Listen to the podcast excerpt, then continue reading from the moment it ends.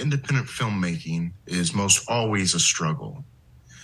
And that's the thing we're going to look into with this podcast called The Independent Filmmaker. We are interviewing people of all experiences and what it took to get their films made. I'm your host, Gary Duffy, an independent filmmaker from Modesto, California, and welcome to The Independent Filmmaker.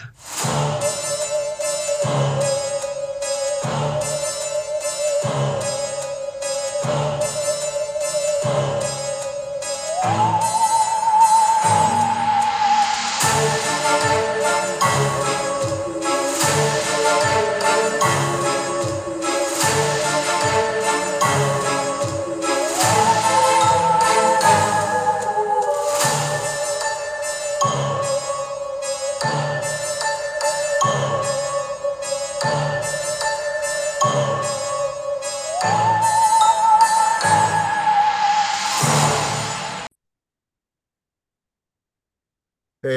guest this week is Alok Mishra, the producer of One Bedroom.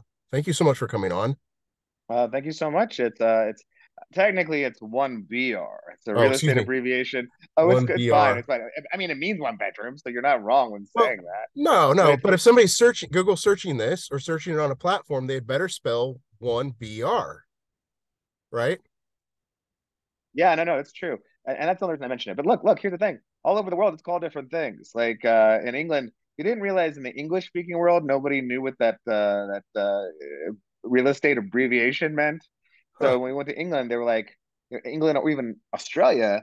They were like because we went to film festivals there, uh, supporting the film before it came out, and people were like, uh, "Can I just have one question? What is one BR?" And we're like, oh, "This is gonna be a problem." So when we actually had distributors out there, like we would like to call it apartment one BR, and I was like, "What about one BR colon the flat?" And they were like, yeah. "No," and I'm like, "I'm not gonna fight you on it." So we did that there, and then in Japan, it's called Madahao. And then like in uh in Germany it's called Welcome in, Welcome into the Nightmare or something. I don't know how to Welcome say it. Welcome into the Nightmare. Yeah, yeah. And then uh and then uh yeah, other places it's called different things. The g- girl in room 203. But they didn't even realize that was like the apartment number and like, the yeah. Koreans, like the Koreans put that together for us, the South Koreans rather. Um, but uh, yeah, it started becoming called all different things. Look, I don't care How do you what you keep call track it. of that. You know, because it's a good producer, you're supposed to. You're like, look, okay, good point. Yeah, yeah. Here's what you do uh, you have a decent relationship with your distributor, and you realize like every time it sells in that territory, ask them, say, listen, when's it going to come out there? Can you put me in touch with a the local distributor there? Because I'd like to like see if they want to do if they want to do any press for it. We'd like to get them the actors or get them ourselves or get them the director, writer, director, the brilliant uh, writer, director David Marmor. Yeah. Uh, you know, get get anyone we can, and by doing that, you have a little bit of a, a, a big sort of press push in each region of the world and it gets you awareness of the film and people actually buy the fucking movie or rent the movie, mm-hmm. right? So you can go to iTunes, for example. I always use iTunes because iTunes updates pretty regularly.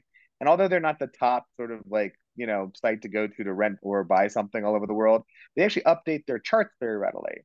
So okay. if you go to the bottom right of your iTunes, you'll see a, a thing. You click on this country thing, and you can then click into, click on to other countries. So I can see how we're doing in Bahrain, if I go to the horror section in, you know, when I'm clicked on the, you know, Bahrain country thing, if I go there and then I check, I check uh, exactly in the horror section, I can see that, oh my gosh, we are consistently in the top 50 or even the top 100 even now, like, you know, almost two and a half years coming out uh, with regularity every day. But, but that's I, part I, of you too, because you are a social presence on Twitter. I mean, you are constantly well, alle- alle- alle- allegedly. They're they're I'm not allegedly. the only person uh, I'm not the only person that runs it. We have we have minions, but uh, I like to I do like to run it. I'll say this: I like to see things. I like to talk to people, and like you know, we like to pretend that it's a real cult sometimes as but it well. keeps it fresh in people's really mind, though. Yeah, no, no. I, look, look, look. You, you should do different. Look, look. If you're really thinking about it, if you can, like, while you're shooting a movie, collect so many different clips of things, right? For the first three months, you should literally put out a new clip every day when the movie's out. Uh-huh. And if you're building followers and whatever, they like the movie. I mean, if, if you happen to actually have the good graces to actually have made a good movie. And look, I tested movies for like, uh, you know, 18 years. I did market research for film for 18 years. I tested all the movies here in Los Angeles. I'm not in Los Angeles right now, but uh, I, I did that. for all different studios and stuff like that. And so I had a good sense of what went into making a good movie and a good sense of what went into making a, a good marketing campaign. And so what you find is that people they do the work of making the movie, but they never do the work of marketing the movie, mm-hmm. which actually, if you really look at it, is 60%, 60% of the overall, you know. Well, I could see that. Lifespan, Nobody lifespan knows about you. Nobody's watching it. Yeah. I yeah. mean, well, listen, it's so easy to make a movie nowadays. There's so many horror movies, right? You have to, you kind of have to rise above the noise, is the actual idea. And so, if you actually do have something that's good, because we tested it, and we knew the movie, they test movies like this. How would you rate the film? Excellent, very good, good, fair, poor. And we tested very good. We didn't have enough money to be excellent, but we had mm-hmm. enough money to be very good. And so we knew that. And so that gave us less fear of like submitting it to journalists and doing different things. And then also, you know, keeping awareness up because we know people invariably like the movie and they'll invariably tell their friends about the movie. And that's the other score that matters for you, which you definitely recommend to a friend called the definitely recommend score, right? And mm-hmm. we knew we had a very high one of those. And look, look, we didn't do expensive testing or anything. We didn't have the money to do that. We just did like five little, you know, 20 person screenings where we combined all the data and we had some focus groups for each one too, because I, you know, I happen to know some of the best moderators in the business. But that was the thing I brought to the table in terms of like being able to have some sort of like good intel. But in doing all that, we realized we had, you know, a very good movie. And so we weren't fearful about trying to market the shit out of it. And if you ever ha- find yourself in that certain situation, you should do the same thing. Mm-hmm. You know, if it has a you know potential sequel or franchise you know sequel potential, um, you should do that because it will definitely you know help you for the next one. Right now, like, look, people are like, why do you always care if this movie's on this or that? And like, you're not making any extra money. And I'm like, oh, but I am. I am going to make extra money when the next one comes out, mm-hmm. and the next one comes out, and you know, there's that much awareness that people have seen the first one so much so that they'll probably pay to see it in theaters you know? I, will like you know Ter- terrifier twos of the world and stuff like that right? That yeah. made so much money recently. But anyway so that's that's well i, I feel I your film could have done well in the theaters you know what do i know? But hmm. I, I assume something like covid probably you know screwed you guys on that. Well yeah we were we came out um April uh, of 2020. And so we were sitting there like saying, yeah. we are sitting there beginning. Of, we were supposed to come out in theaters. We were supposed to come out in like uh, 15 to 20 theaters. And So we were sitting there in um, the beginning of March, like, ah, this COVID thing will blow over. It'll be fine. And then by the middle of March, we're like, we are fucked.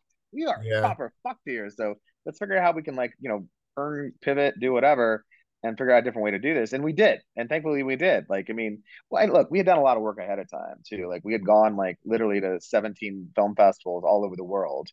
Um, and you know, we sent somebody there. It was me or, you know, our director, writer director David Marmor, or my producing partner Shane Borster, or even actors. We'd just send the actors, like, hey, you go to this one in Ohio. We can't make it. We're in Australia and he's over here in Telluride or whatever.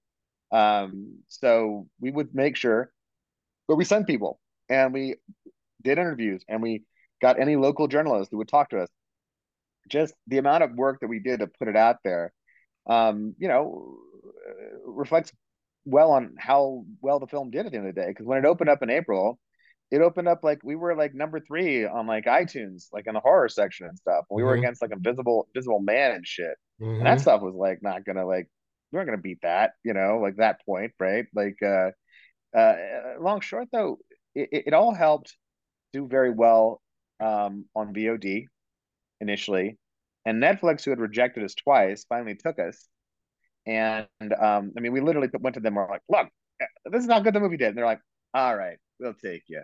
We'll give you the shittiest money possible, but we'll take you." We'll we're like, "Ah, thank, thank you, thank you, thank you, sir." You know, like begging, and uh, you know, and then we, you know, we knew this in May, and then meanwhile, the whole summer we go on. Every, we're, we're living at home. Everyone's at home. No one's going out any place during COVID, right? Yeah. So I was just like, listen, how can I sell hundred copies of this movie every day?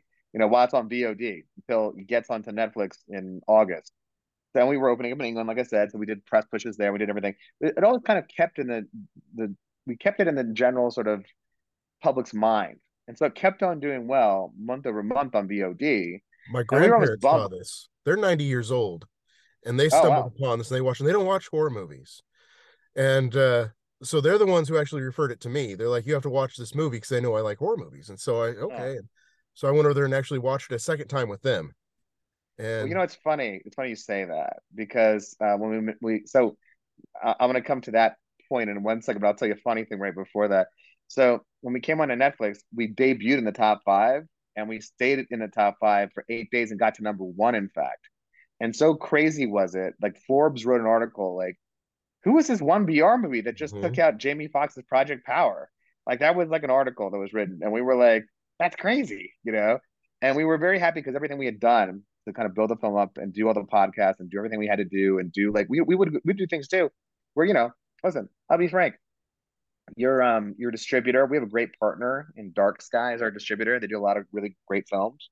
But look, look, they have a publicist, and their publicist is on to the next thing. She give you two weeks, and then she's gone. Mm-hmm. And so we would do a thing where we would like we would look um onto Rotten Tomatoes for a, a shitty horror movie, and we'd be like, okay, who gave that movie a good review? Okay, let's write that person. Let's write that person. And I'm gonna be like, oh hey, listen, I'm the I'm the producer of this film, One BR. We're just doing a post mortem on how our publicist did. We just want to make sure she sent you the film because we really enjoy your site and da da da. And they're like, oh no, they never sent me the movie. And I'm like, oh, what an injustice. Let me send you the movie right away. And we're like, well, if they like that piece of shit, they're probably gonna like our piece of shit.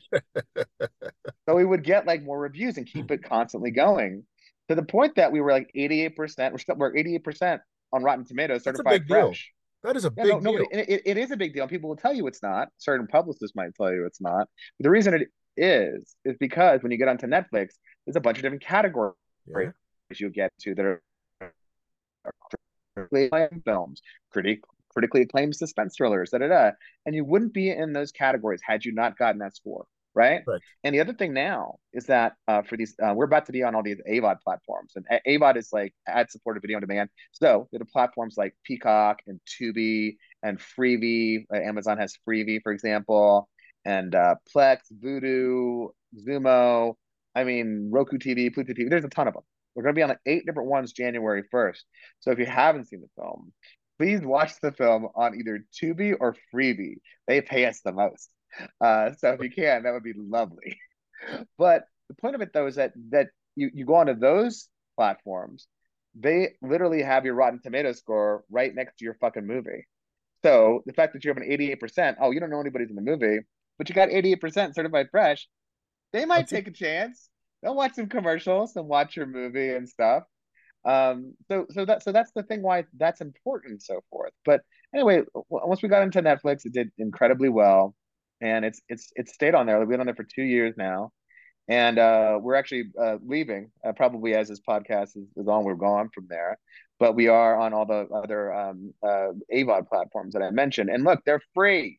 You just gotta you know give them your email address or something, and you get on there, watch like three four commercials. You're good, and it's free.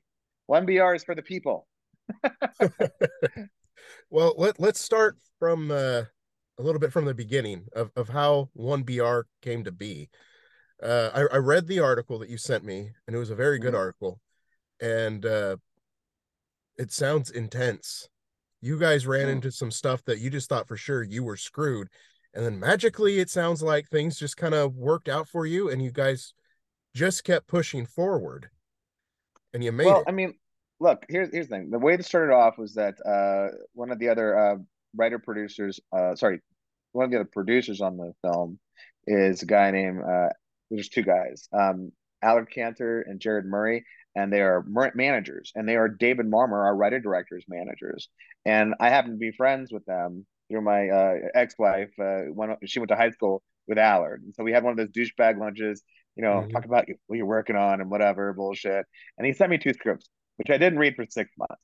And finally, I had another project that fell through, and I was like, I need to find a new project. And so I started reading scripts like crazy, and One BR was one of them. The other one was Tragedy Girls, by the way, which is an excellent movie if you haven't seen that before. Tragedy not. Girls. Oh, fantastic film. Um, but uh, I met with David Marmor, loved the script, met with David Marmor, and my uh, writing producer, my sorry, my he's a writer director, my producing partner uh, he also enjoyed the you know film. We're like, we got to we got to get this. We got to get this, and this is going to be our first movie. Let's do it. And for us, the thing was this: we actually self financed it along with actually David Marmor, and we were like, look, I don't care if this thing loses money, but we just got to make a good movie. And so, you know, we, you saw uh, from this article, there's a Movie Maker magazine article. If you just look up that at 1BR, you'll find it about all the bad things that ever happened on the film. But we knew that, like, look, whatever happened on the film, even if we had to go back and do reshoot, which we did actually at the end of the day, we had to go back and reshoot the. Uh, we we shot initially for um 15 days. Then um we realized we didn't have the ending we wanted, and so we went back another four days in uh, 2017 December is when the first shoot was. Mm-hmm. Uh, 2018, um, I think end of August September was the second four days we got. So we can 19 days altogether. the ending changed. Like, is there uh, from the from the from the original the original thing we had? I hated it. I didn't want it. I I wanted these other endings, but we had had to cut them because of time. We didn't have time to film them, and I was like, I'm going to tell you this right now. I'm going to come back and do reshoots because this is bullshit. I can just tell you.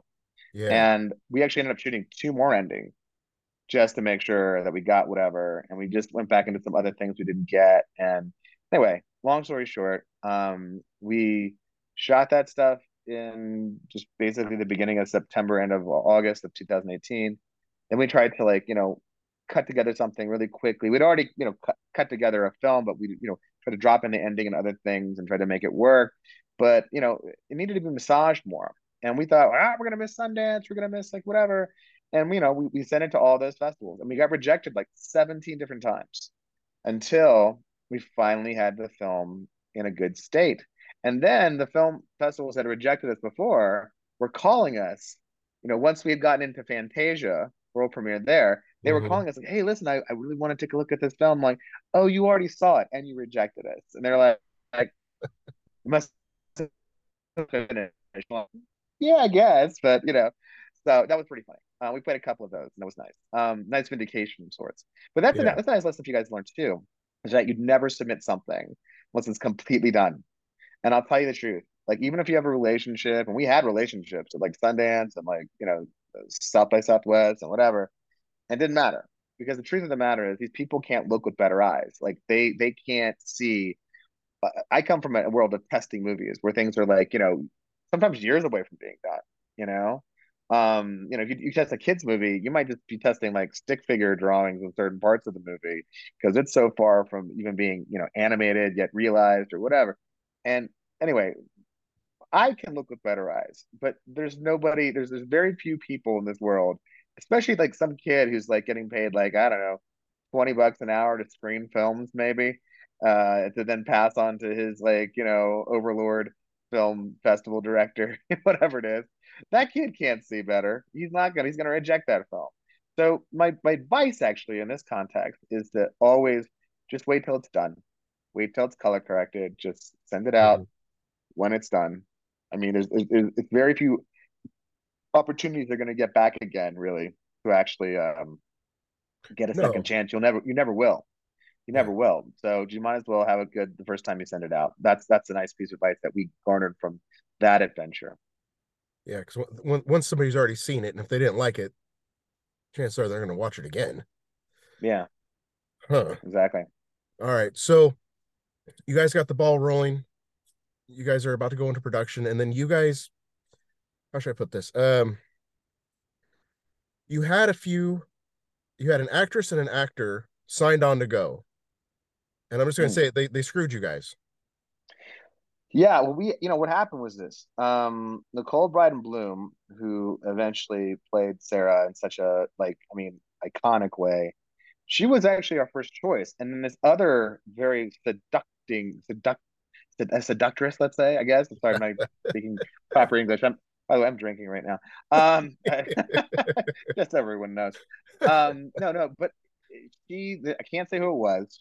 No, I wish it could. Yeah, there's li- there's libel involved or whatever. Yeah. But this horrible person, this lady, uh, who is you know a huge actress today, like I mean, she's a she's a well known TV actress.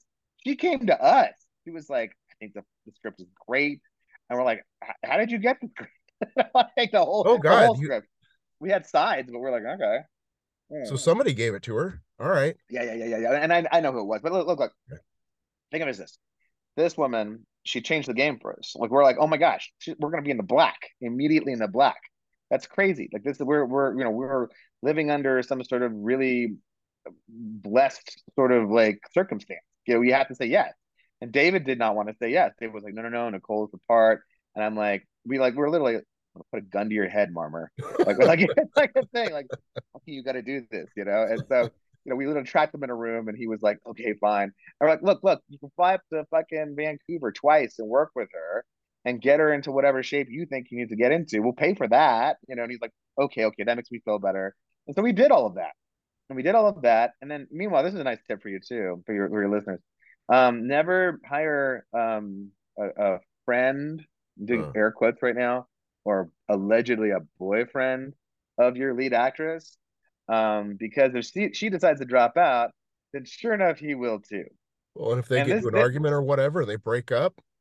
Uh, who knows? Like who knows? Look, here's what here's what I know. I know that she was working really hard on some like, you know, shitty version of like uh Buffy, like a retarded version of Buffy. And then he was working on some retarded version of uh, some sort of vampire thing, some like vampire thing on the CW that I've never fucking watched.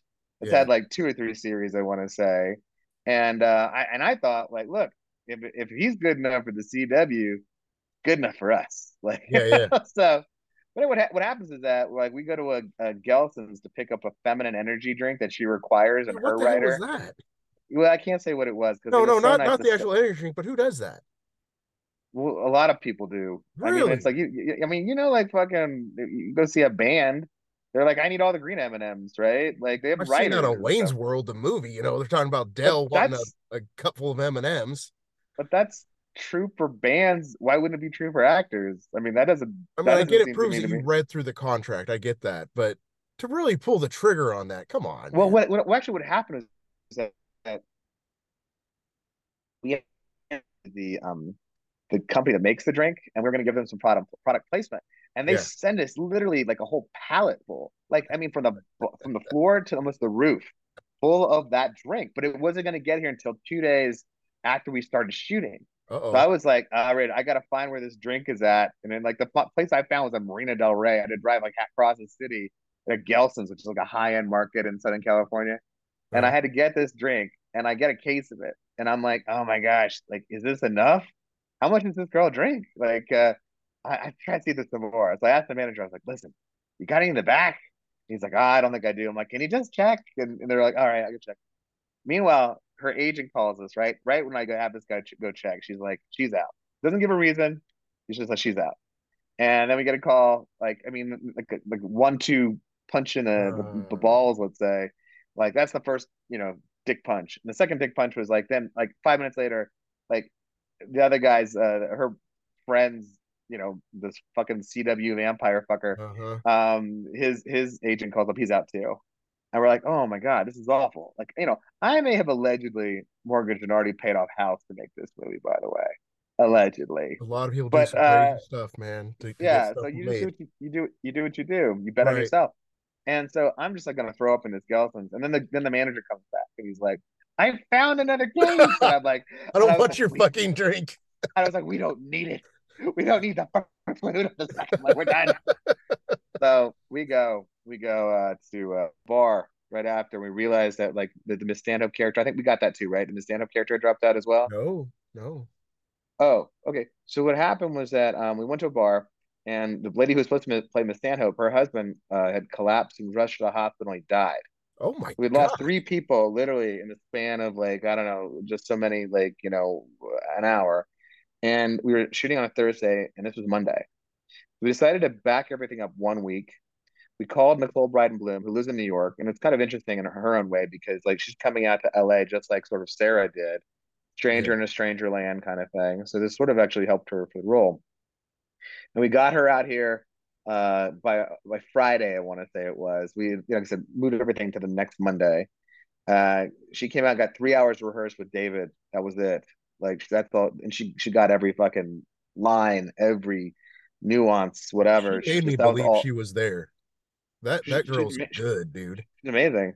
I mean, she can cry eight different ways. This lady. Um. Anyway, so fast forward to Friday, we're sitting there. We still don't have Miss Stanhope. We still don't have the Brian character and uh, I am um, I'm freaking out. I'm calling my friends. Hey, please send me older uh, older uh, lady actors who can you know fill this role. And I get the Susan Davis is real, and there's a Mhm. number at the end of it, and I'm like, oh, I'm gonna call this number, thinking I'm gonna get like you know basically uh, her agent or manager. Not so much. I get her, and I'm like, ah, Wow. highly inappropriate.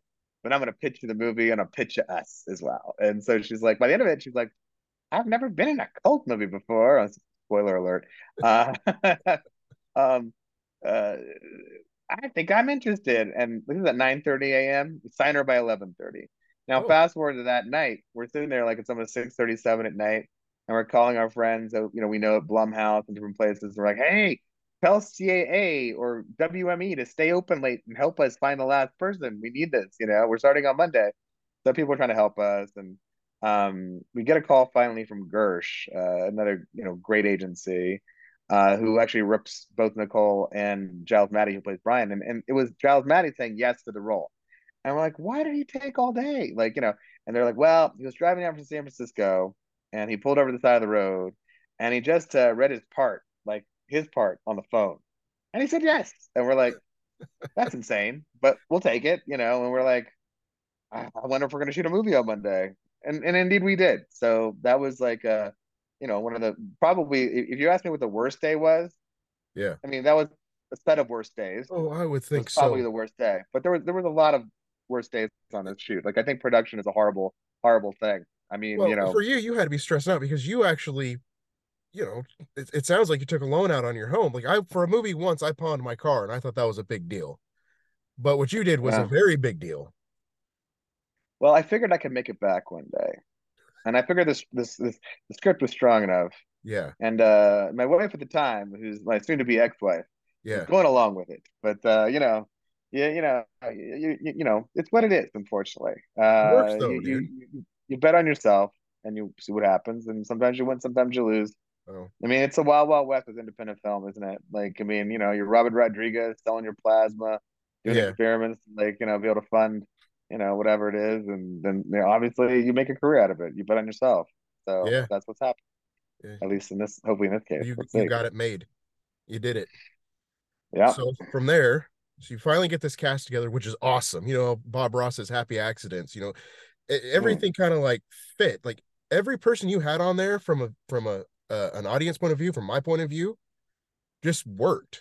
I mean, they looked like they would be in a cult. They acted like they'd be in a cult, and but from there, there's other things going on that that people are people don't know about. It's like, oh shit, there's a fire. Well, yeah, we had a we had a fire when we were in pre-production, and we didn't know if our offices were there or not. So we were looking at like Google Earth every like five minutes to see, can you see the office? But the thing Yeah. was, it was it was um right next to the uh, veterans uh, graveyard. Have a huge veterans graveyard on the west side in Los Angeles, and we're like, there's no way they're gonna let the veterans like be you know not they got killed in war. We're gonna let their like you know gravesite be decimated by fire. Like no, they were bringing in like the big like like planes and just dropping water like everywhere and stuff. Like they were they were doing what they had to stop that. But yeah, it was very touch and go for like six days. We just had to move all the uh, office stuff to my house and do it out of there. And um, yeah, we were freaked out about that for sure. That was that was another trial and tribulation that we had to like you know work through before we even shot a shot a you know uh, second of film. Oh my god. Uh, another question I'd like to ask.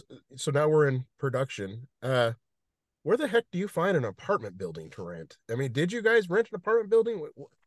Well, you know, it was a it was a fully functional apartment building, and uh, they had actually shot something there before, and so people were like, "Oh, they're used to it," and even people were like, "Can I be in the movie?" And I'm like, "For sure, I just signed this waiver right here, you know, free extra, hell yes, let's do this."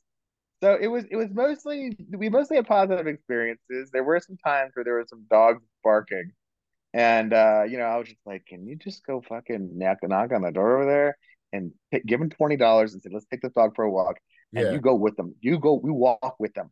Make sure they're out of here for like twenty five minutes at least, you know, so we can get this shot."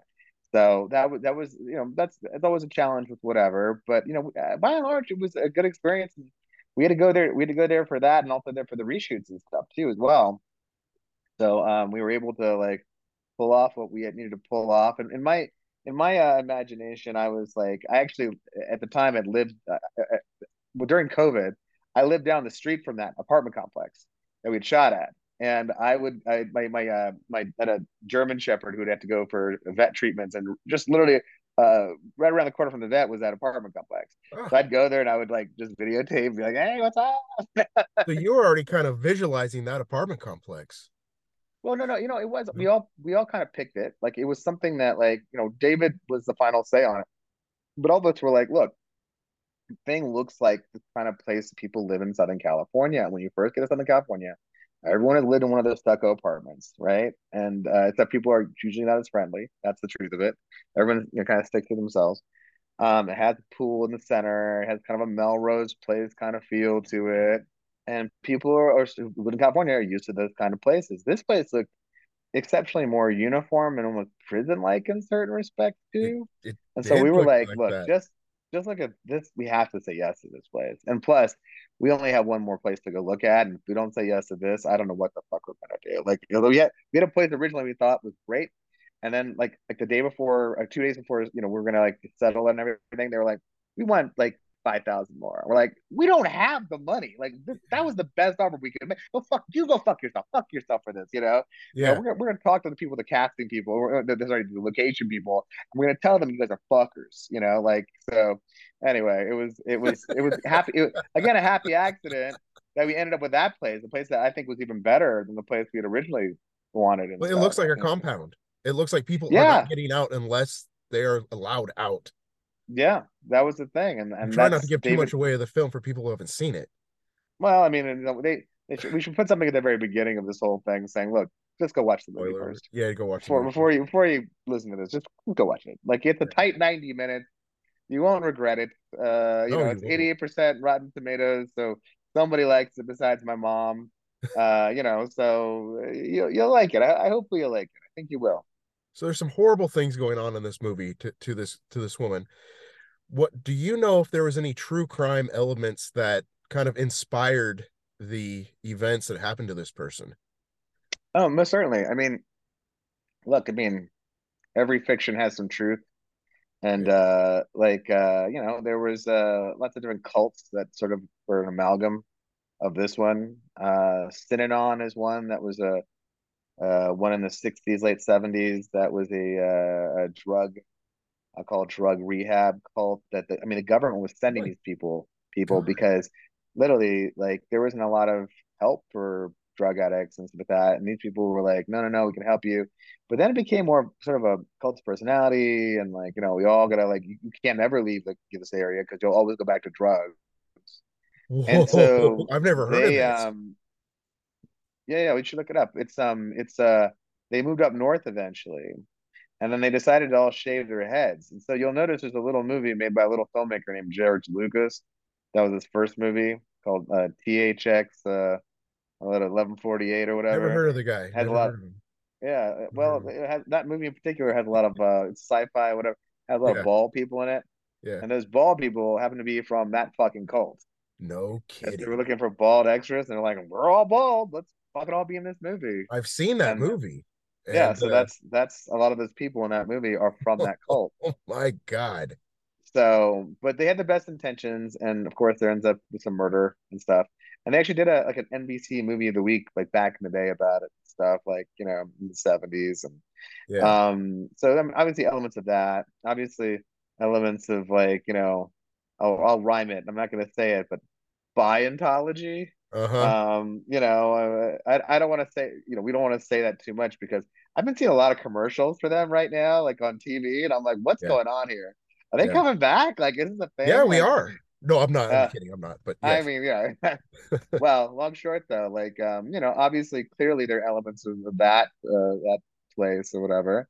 Um, yeah, I mean, it's it's an amalgam of things. Obviously, there's not one one uh, place that's.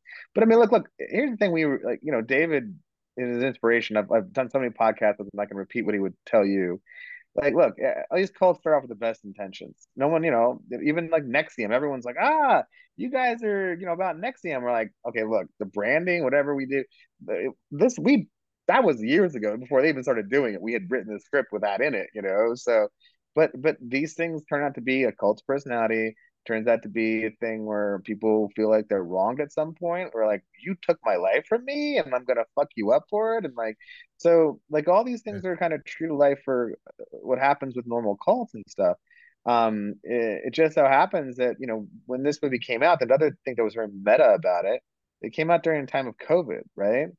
And people would tell you like look you're coming out in time people can't go out you know do the stuff they normally do they're looking at their neighbors with a side eye, like, "Are you fucking vaccinated? Are you fucking wearing a mask? Are you It fucking, like you know, that. like, yeah." I mean, people are looking at people like that. That was another sort of element to the film that sort of like sort of played out, and people, you know, would comment on it, like, "Oh my God, it's like we're living through this," and I'm like, "We didn't mean it that way, but uh, yeah, maybe it is this way." know? Yeah. So that was an interesting element to it too, if you think about the cults and think about everything that relates to your neighbors and so forth. So yeah, that was uh hope I answered the question. No, no, you absolutely did. You absolutely did. Um, so you're going through this uh, production, and, and it sounds like things start just clicking right along, right? Things are going okay. That's what it I sounds like uh, from from what I've read and, and some of the interviews I listened to, but maybe I'm wrong. You don't have Oh, to oh, answer it the- if you don't want to. Oh no, this, this the the ha- handsome felon story is that what you're talking about? No, no, what's Which one are you that? talking? Oh, it's the the Van Gots, the, the sorry, the, Oh the, yes, the- no, that is what I was about to lead on to. Oh, Yes. so so we, we call this story the handsome felon story. So Okay. we were, de- we're we're like in day seven or eight or whatever, and like we were parking the trucks outside our production offices, which they didn't burn down, you know, FYI. And this this this neighborhood is not a bad neighborhood. It's like it's a busy street, it's a Sepulveda. But we Yeah. had three bo- box trucks that are, you know, parked, you know, there. And we have a parking PA who's in the middle one to make sure these things don't get stolen sure enough, like this night at two o'clock in the morning, this uh, white Escalade with no plates pulls up, and these three guys get out and they break into the first truck, not knowing in the second truck there's a parking PA, and I I will say allegedly maybe he had some sort of firearm. It probably would have been bad if they had gone into that truck. These guys rush off with the first truck in eight minutes. They're gone, and all of them are gone. So this guy gets in his own car, gives chase to this truck, and he's on the phone with the police, and he's just like, you know, and like, uh, sir, you need to stand down. We'll take care of it. He's like, no, no, no, I will not stand down until this person is apprehended, until the car, the cop cars are behind this truck, you know. So Yeah. they go across all these different freeways, and there's an iconic like Felix the Cat sign in uh, near USC, and that's and that's where everything goes down. Is next to USC, near near that sign. In fact, um, they're you know he's they're driving. He's this fucking felon is driving this car. They're driving this truck rather, and all of a sudden, like three cop cars rush in, and then the uh, the the helicopter light goes on the truck, and now actually it's a televised high speed chase. And so they give chase, and this guy guns the truck and fucks up the engine. I gotta pay all this money for the deductible, this motherfucker. And uh, they they finally get him, and they say that LA cops are not nice, but they were quite nice to this guy because they pull him out of the truck, and he's a handsome dude. He Uh-huh. looks like you know if he was Brad Pitt and he hadn't quite made it yet, and you know had to try turn to a life of crime because you remember being able to boost the trucks back in Ohio or something. And they're nice to this guy. They're they're taking care of the facha. His face is fine. They're not like bashing his head into you know. Oh and also, by the way, this is on the news at this point. This, this Yeah, they're all being on- watched. Yeah. Yeah. But the funny thing is, uh, and this is me being a producer, if you want to see everything I'm talking about, this entire like uh, episode of The Handsome Felon and on the TV and everything else, it's actually on the Blu-ray. Uh, it's on the Blu-ray in an interview that we did at Fantasia, uh, where we showed the footage from the uh, high-speed chase and the you know whatever the, the, the, the so if you want to pick up the Blu-ray, it's the U.S. Uh, Canada one I want to say, not the uh, other ones around the world, but Okay. uh, that one in particular has uh, I mean, a good amount of interviews and different things like this, but in particular has the handsome felon story and the handsome felon on it. But uh, that's that's what happened. This guy, um, he's part of a truck stealing ring that's never been caught. He's new to the ring. He turns state's evidence. He's supposed to pay me restitution at some point. I've never seen a dime, You're not. but uh, but essentially uh, that's the story. And uh, we we basically um, So your movie took down a ca- crime ring. but we didn't tell the cast. This is like a day of shooting, right? This is like in the Yeah. morning. We just tell them we're starting an hour late.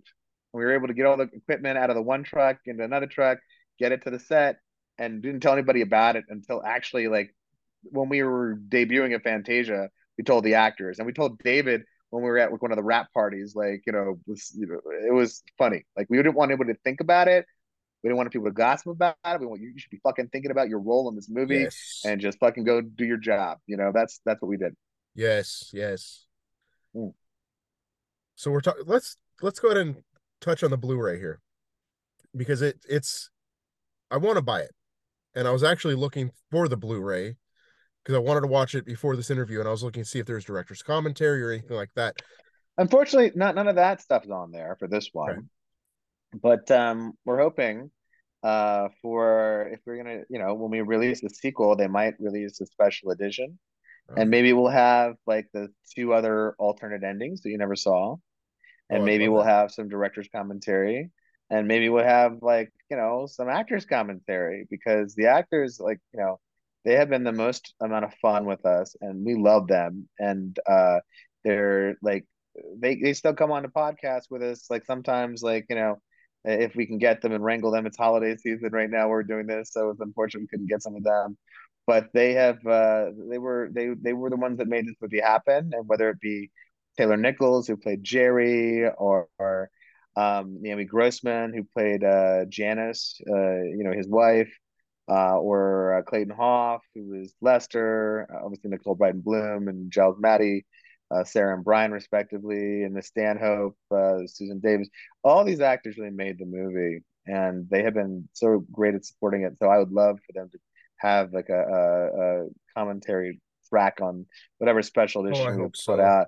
You know, the problem is that you don't make that much money off of these things. That's that's the real problem Yeah. off of this. Like, it's tough. Like, if I'm making two dollars off of this. Yeah, Why the fuck am I going to this much trouble for two dollars? You know, it's like because the fans Uh, love you. That's why. I know, and people like you know, like they like the the physical media, grab you, grant you that, but like I You gotta- normally yeah, will not buy a movie unless there's commentary of some type. But that's just me because I'm a geek. Well, we have a we have a ton of interviews, so it's almost like commentary. All right, Um, well, and so I you know, I think it's worth it. I mean, a Yeah. handsome fella. Come on, that's Yeah. that's worth it. No, I'm looking at you right now. I, I am a handsome villain. Yeah, that's what I'm saying. Um, Right. All right, so you guys have wrapped. There's there's there's no more craziness going on on set and all that good stuff. Was there ever a point in time where you felt like you could just breathe a sigh of relief as to be like, I don't have to worry. This is this is going to work because you Um, got to be feeling stressed through this. I would think, anyways. I would be. when we when we started testing it, we started feeling like, okay, I feel like people understand what what we try to do here. Yeah. And I feel like look, we don't know what the world thinks yet, but I know that we know that we can be confident that we have something good. Because like that's what we did that's what I did for 18 years. I tested movies. So I'm like, all right, we, we can't believe the audience. Like, look, there were things we learned from the testing that like, look, okay, look, in the in the trailer, it has this, so I don't think I'm giving anything away. But there is a there's a cat that dies in this movie. Okay, there's a cat that dies, and it's in the trailer, like I said. So we're not trying to like hide it from anybody. We don't want to like you know what is it uh, trigger people, as the kids say now, and whatever.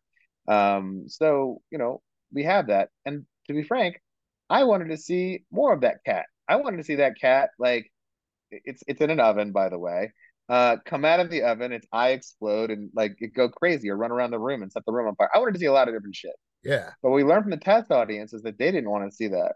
And the fuck they did not want to see that. They were just like, we need less of it. And so we learned from that. I lost that argument from the testing. And we realized we shouldn't have too much of it. Now, here's the thing. Were they right? I think absolutely they were right. I mean, we couldn't really get away without killing the cat, unfortunately, just the way things were structured. But people, when they give us a bad rating, and this is probably the reason our um, viewership score is lower usually on like Rotten Tomatoes or whatever it is, uh, is because literally people will like type in a review like, I ne- heard there's a, I heard you killed a cat in this movie. I didn't even watch it. Half a star. You know, like you they'll, see they'll for like like a this. second, and you don't even see the cat. The It oven doesn't even look. Doesn't, it doesn't burning. even look good. Like I mean, the the the the uh, uh, prop department, like they did a great job overall in the movie, but this was not their best work. And to the point that we had actually put so much extra VFX smoke all over this piece of shitty looking plastic that Yeah, doesn't look real at all. That literally, if you turned your head for one second and came back, you would not have even seen anything, and you could just understood what went on. But people's feelings are very specific when it comes to you can kill a hundred human beings, you kill one fucking cat. You know, Yeah. it's like it's, it's what it is. But The cat needed to that- die though in this script. and it did. It did. Well, you know what it is? David Marmor loves cats. And he has like two cats. He's like, if you ever had him in an interview, he'd have cats walking all over the screen like this, going back and forth. Okay. And like he really does. And it's because it's the worst thing you could imagine. He Uh-huh. loves cats that much. that This is the worst thing you can imagine. So if people look at that context, they really can't blame us for having done this because that's the worst thing you could imagine. And at the end of the day, my point is this: we learned a lot from these touch. We learned that we shouldn't do that. We learned all these different things, and it helped us feel better about the film in general. The next step that we had to kind of get through, the next hurdle was actually getting it into a good festival. And we had a really great ally in that. Um, my buddy Peter Phok, uh, who is uh, the um, he's the producer for all the Ti West stuff. So he did like X and like uh and uh uh oh, what am I Pearl. for? Pearl, Yeah. House of the Devil, but I'm just I was thinking Pearl. House of the Devil. Um he was like, Look, I think this film's great. I don't understand why it's not hadn't gotten into festivals yet. I was like, Well, because it wasn't finished. He's like, Yeah, that may be true. But look, I'm gonna try to help you, try to figure out Fantasia. And he did. And once we got into Fantasia, he also helped us get our distributor, uh, Dark Sky. Um, so he was a good ally in that way. So once we did all those things, it all kind of fell into place. Like, cause once, once, like, it's like, it's like literally you're the geeky girl who goes away in the summer and you come away, come back and you have breasts and your braces are off and everyone's like, oh my gosh, I love you. And like, you know, where were you at the beginning of the, you know, Right. whatever summer? like, so that's, but that's what happened. Like, the second we got into Fantasia, then everyone was like, oh, I want, to, I want you, I want you. Da, da, da. We're like, oh, all right, all right, we'll see. No, so we strategically figured out where we're going to go and how we could afford to go there. And we did it. And it was a, it was a great idea to do it because you want to do it as first time filmmakers because you want to basically meet with all the festival directors. So hopefully next time you have something, you don't have to fucking pay 50 bucks and apply. You can just call them on the phone and be like, hey, what's up, motherfucker? Come Right, on, you remember me? You, you, yeah, you like me. Come on, man. You know, Uh-huh. but it's, it's it's about that too. It's about campaigning. It's about different things. So hmm. we did all those things, and um, and then it helped us overall with awareness of the film all over the world. Once we did open, like I said, in April, like in the U.S., we started opening up sort of all over the world. After you know, after the Netflix release in the U.S., we were open in I don't know Japan. Were open in Germany, open in you know all, all of the Scandinavia, and in all these places, we were like in the top two or three, if not number one. This is a lot because I it's mean- a different culture in some of those places. And so if they Well, you hold on, what you're but, making, but you no no no. But here's the thing, it's weird. Like it's weird who really like likes the film quite a lot. Like the Middle East, it has literally been in the top hundred. It's been the top. It was been the top twenty five for a year. wow. Then the second year in the top 50, and right now it's in the top 80. I couldn't figure out why it was. Like I'm I'm wondering. The Middle East was one of the only places we opened up, like theatrically.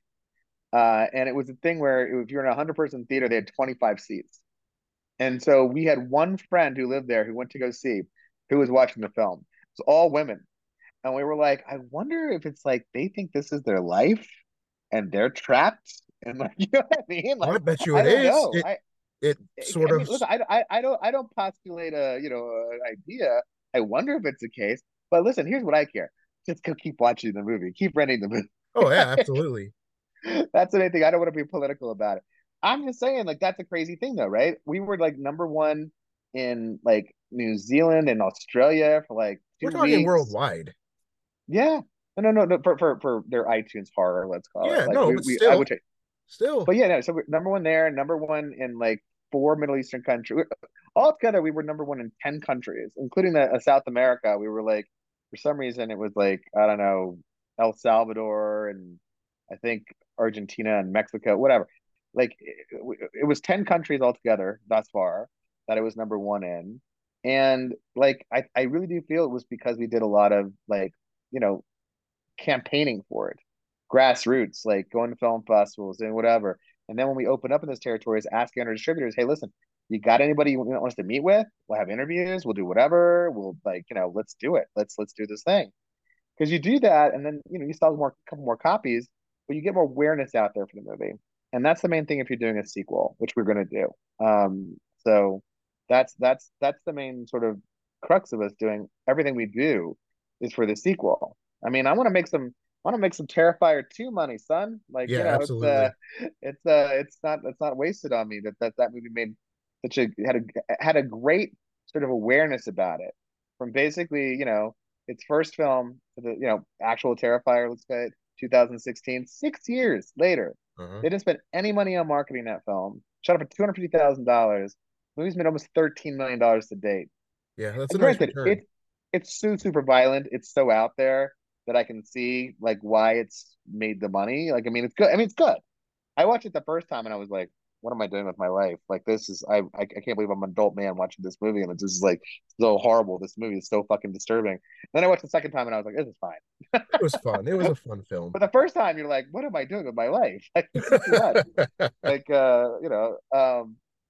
Anyway, but look, look, I would, I would, I would die to have their success. And in fact, the second one, we are planning a theatrical release for it. And we, you know, think that based off what we know we've done on Netflix and so forth, yeah. we know that uh, it's going to be hopefully a substantial turnout, hopefully. Well, Fingers you, crossed. You absolutely have my ticket. I, I will be there. Oh, I um, appreciate that. One more question. Sure. And was there ever, how should I put this? What do you feel was your best day out of this entire production?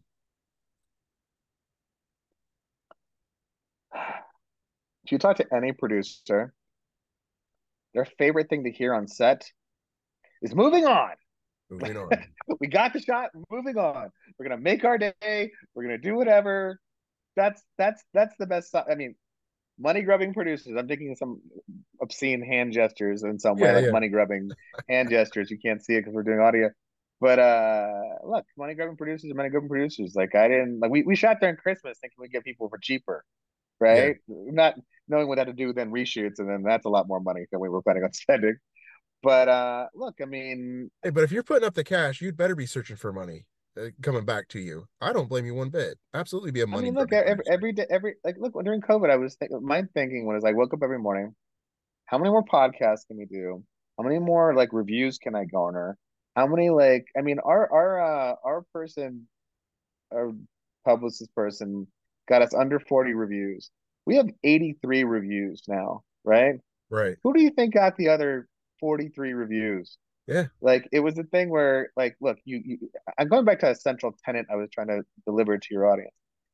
60% of it is marketing the film. That's the main thing. I know I'm not answering your thing of like what was my happiest day.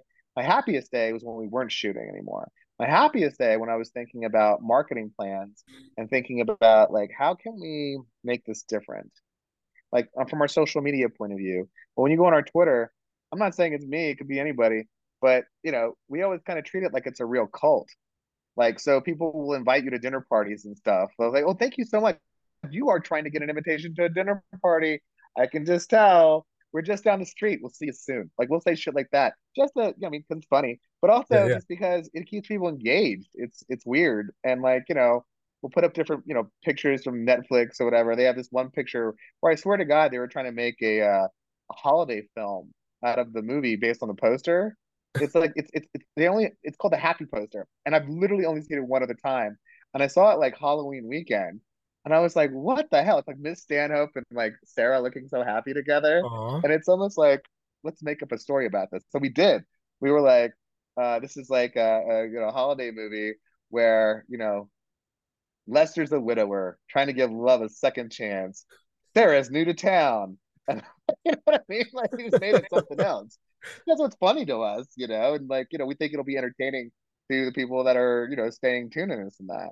I would tell you this too had I had it to do over again, um, and I I knew there was a sequel and everything else. This is this is a big piece of advice to you. Like if you go on Facebook or Twitter, like they control the information. Set up your own website. Set up a thing where you're collecting everyone's email addresses. It's very mm-hmm. important to do, so that if you do build a following and you have enough, you know, footage, like shoot a bunch of like behind the scenes shit and have enough so you can release like one clip for the first three months every day if you wanted to, right? do all that stuff and then promise that for the next movie so that when you have everyone's email addresses, you can start sending them stuff and like getting them aware. Like this is coming out. Da, da, da. Tell your friends to sign up over here. Da, da, da. I really wish we had done that. That's a smart thing to do. Um, if you have a brand, if you have awareness of the brand, that's the thing you definitely want to do, and that's what we'll do for the for the next movie for sure. Because like, look, I mean, everyone like you know you need distributors to some extent or whatever. I'm wondering how much you need distributors because they just take a piece of the pie and they don't, you know, maybe they do some marketing for you or some publicity. I've heard some interesting stories with distributors. Well, most of them are very crooked. We actually have an honest one, or honest-ish one. The problem is, is that they then hand the film off to somebody in like, you know, I don't know, South America, mm-hmm. and they may not be very honest. So it's like, you know, it's a game of like, you know, sort of fuck your neighbor or something like this that's going on, and then ultimately the filmmakers usually get fucked. Yeah. So the, the, the point of it all though is like, well, one thing that's interesting nowadays is that maybe you know the next film we don't have to depend on. We did the marketing essentially ourselves. I'll be honest, like we did most of it. Mm-hmm. I mean, I can hire a publicist too. Not hard to do, right?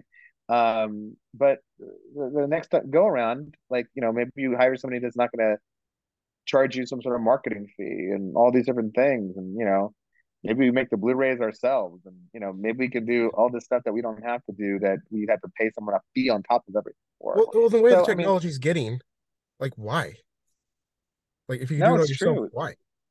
Yeah, but I mean, it's, it's it's sometimes a lot of trouble comparatively. Like, if we can pay someone and make still like five percent less and still make a decent amount, like if I could make six dollars on every Blu-ray, I would feel it would be worth it to uh-huh. hype the Blu-ray. you know I mean? when I get two dollars, like I'm spending two dollars against like everybody, I'm making like twenty cents. Like fuck this. Yeah. hmm.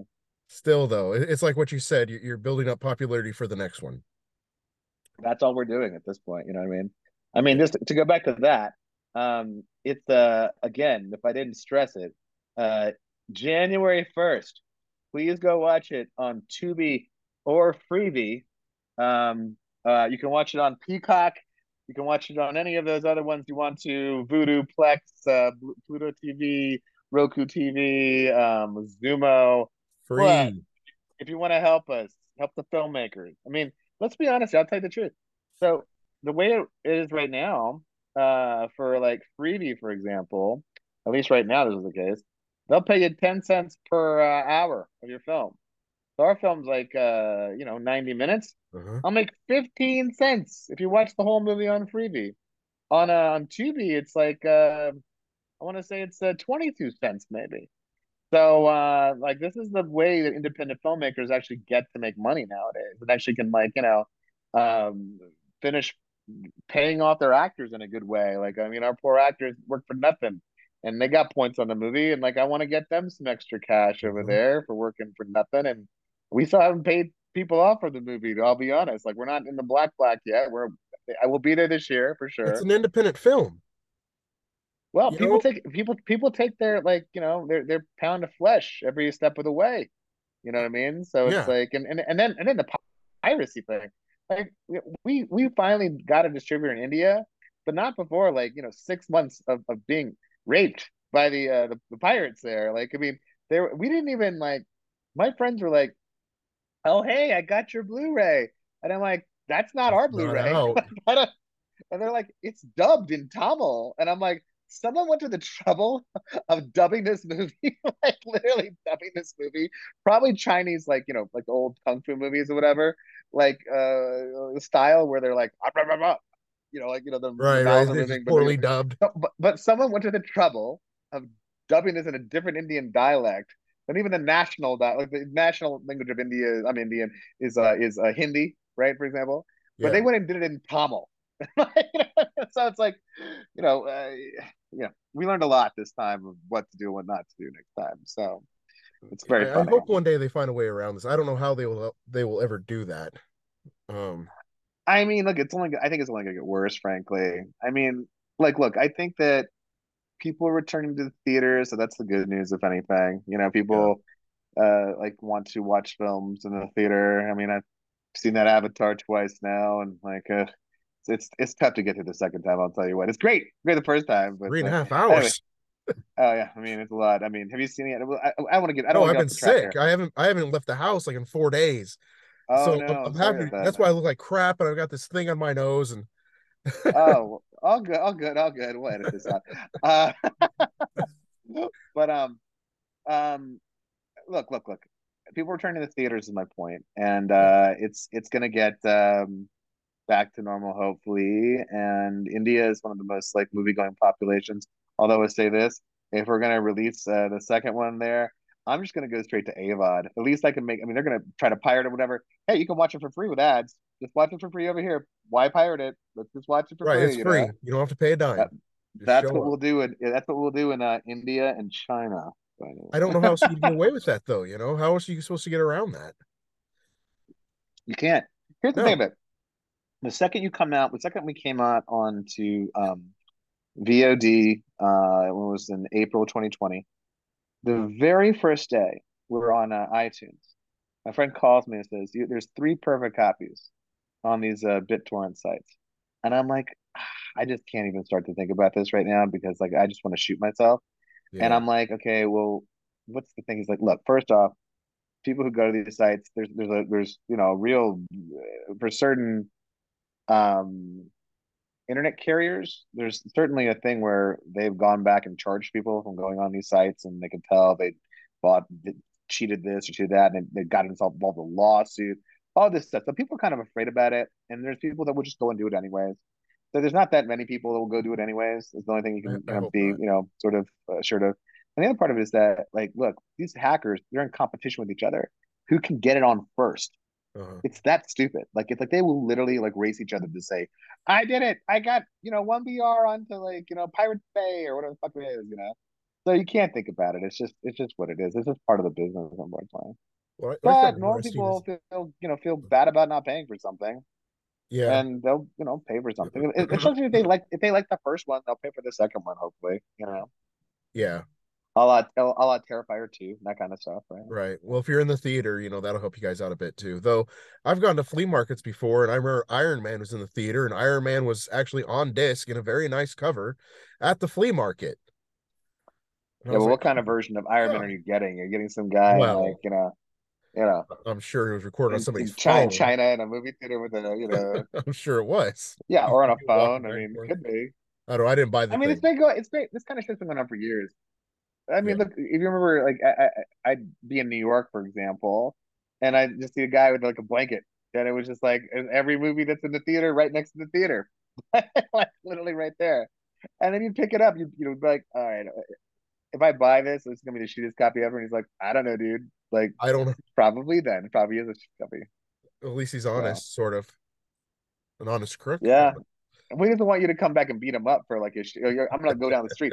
It became a thing at a certain point. Like I remember uh living in this uh neighborhood that was near uh Crenshaw Uh-huh. and stuff, uh View Park it's called. And they literally have guys outside the Ralphs and they had the fucking movies out there and they have a little portable uh, DVD player. And they're like, hey, look how good the quality is. Dude, they show you. They dude. show you. Yeah. I mean I mean that's ballsy though. Like I have that good a copy. I'm gonna show you how good it is, you know. Yeah. So anyway, we're we're getting off we're getting off target here. Anything else? Anything else movie related that we can that we should talk about? Not from my end, unless you have something that you would that would help you market your we, we talked about the Blu-ray, we talked about I mean, the main the main thing for us is it. Uh, please watch it on Tubi or Freevee. If you can do that, it would help us out a lot. If you want to watch it on Peacock or whatever, you can do all that shit too. None of it hurts, but uh, the one thing that helps us, if anything, is watching it on those two platforms.